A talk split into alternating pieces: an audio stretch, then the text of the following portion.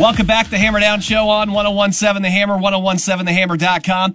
Hey, pop it on over to our Hammerhead Hotline, and Mike Carman from the Lafayette Journal and Courier is on with us. Does a great job, tremendous job uh, covering uh, Purdue sports over there for the J N C. Buddy, uh, always great to uh, talk with you. I know you are eagerly awaiting uh, Coach Brohm to uh, end practice so that uh, you can get a sense. Uh, this is the last time you guys get to talk to him uh, until the game on Saturday.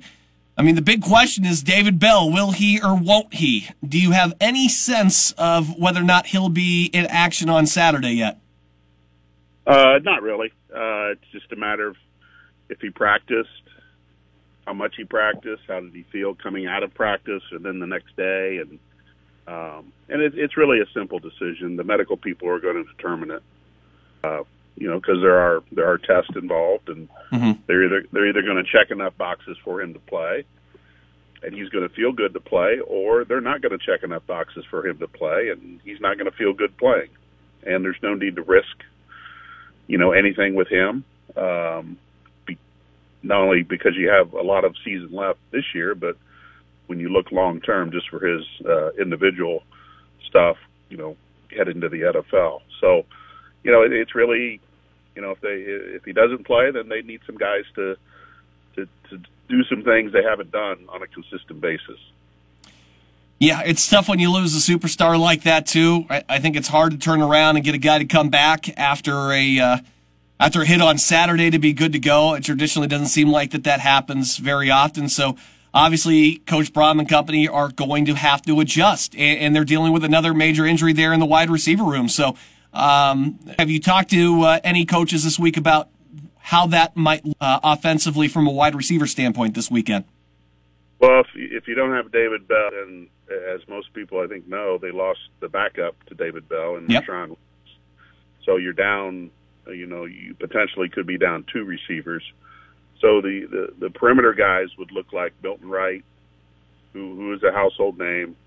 You know, he's kind of played in David's shadow over the last three years, but a guy that's capable of of stepping up and making some plays.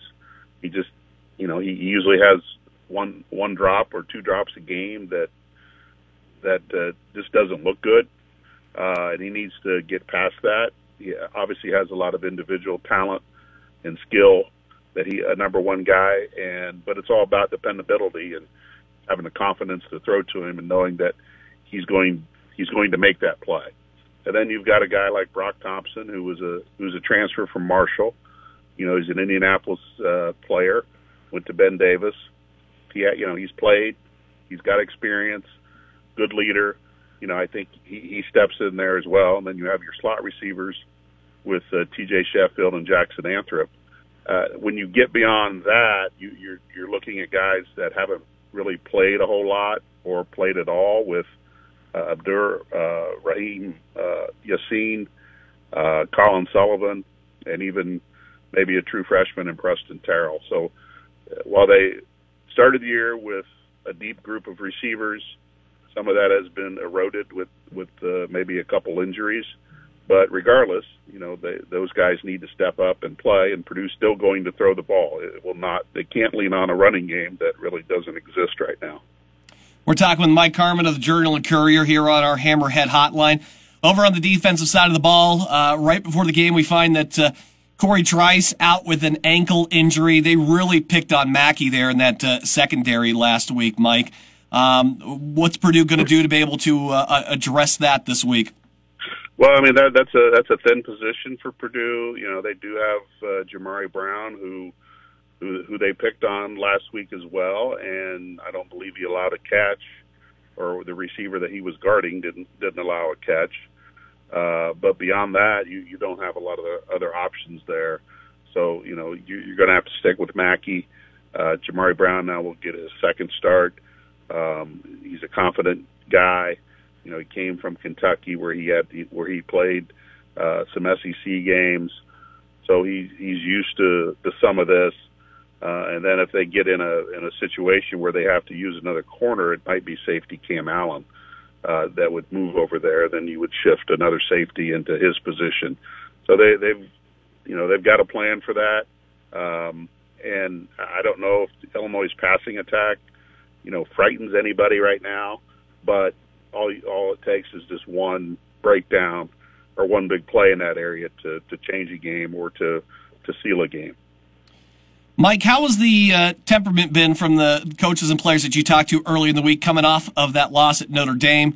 Uh, you know, a game you felt like Purdue probably had a decent chance to, uh, to to win. And, of course, it's the first loss of the season, so it's the first time this team has uh, had to deal with that. Uh, what's the attitude been? What have you noticed out of players and coaches from uh, this week when you've talked to them? Well, I think offensively they were upset at themselves for not taking advantage of the early field position that they got. I mean, they started two drives inside Notre Dame territory and only got three points. Uh, you know, and then they don't convert a fourth down that potentially could have led to a touchdown and maybe a ten nothing lead. Uh, so the offense was upset at itself. And, it, you know, the offense really didn't create the number of big plays that it needed to. It, it got it got a couple. You know, King Drew had a long run. And, uh, of course, you know, Plummer hooked up with David Bell. Uh, you know, and Jackson Anthrop, you know, got involved in the second half in the middle of the field. But the offense was not happy with how it played and uh, was not happy that it couldn't uh, stretch the lead or get back into into the game with uh, more than just one touchdown. Defensively, you know, they gave up three big plays that were touchdowns that, you know, ended up being the difference in the game. Um, but overall, I think people are pleased with where they are at defensively. Uh, it's it's a different defense than what we watched last year, and not talking about the scheme, just how they play. Guys like Jalen Graham and Jalen Alexander are flying around making plays. George Karlaftis is, is in the backfield making plays. I mean, Purdue has five sacks this season through three games when they had five sacks through six games last year. So they're trending uh, in a much better direction this year defensively. And to me, this is shaping up a little bit like two thousand seventeen, where the defense is going to have to kind of keep everybody in the game until the offense can figure out a way to make some plays.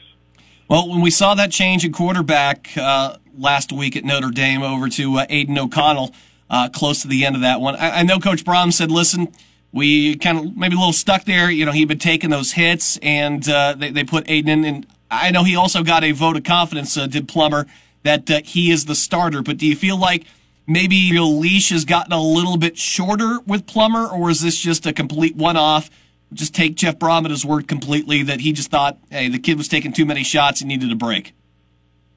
Well, uh, I'll, I'll answer that question in this way.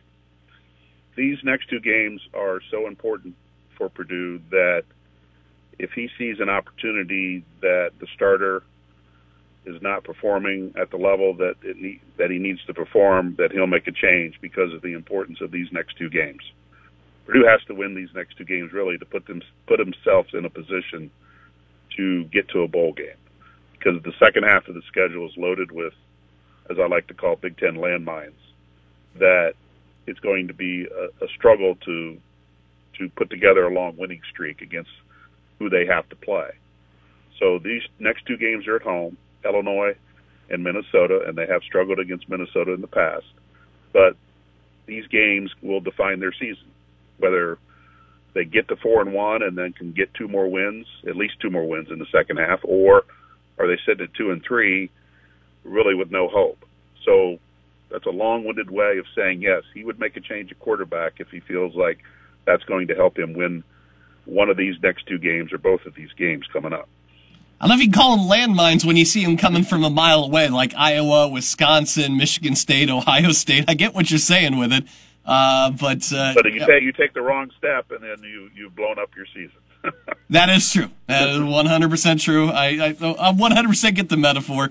I just, you know, you say Wisconsin, and all of a sudden you're like, okay, you're checking going, which one of these guys is running for two hundred fifty yards against us? You, you know, you, you, you, ha- you, you've been through it too much. Yeah, but the other the other equation of that is if somehow Purdue can win these next two games, you're four and one, you're full of confidence, you're full of swagger, or whatever the young kids say they're full of nowadays, and then maybe maybe maybe your Wisconsin becomes your two thousand eighteen Ohio State.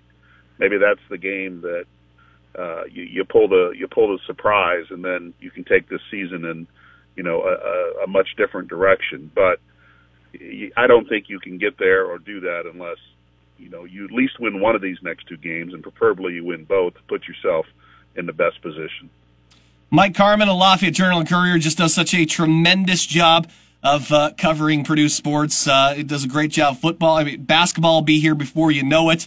Um, I'll, I'll ask you this real quick. Katie Gerald's, she she ready for that job? You, you feel like she's one hundred percent? I mean, I know she kind of has to be uh, with the way everything has happened here. They don't really have much of a choice, though. But uh, uh, from what you've seen around the program, you, you believe she's ready to lead that squad? Well, it's, it's kind of like uh, the question that was asked Jeff Brohm this week. Uh, do you feel like your team is ready for Big Ten play? Well, you don't have a choice because it starts. So Katie doesn't have a choice whether she's ready or not. Uh, it doesn't matter. It's her program.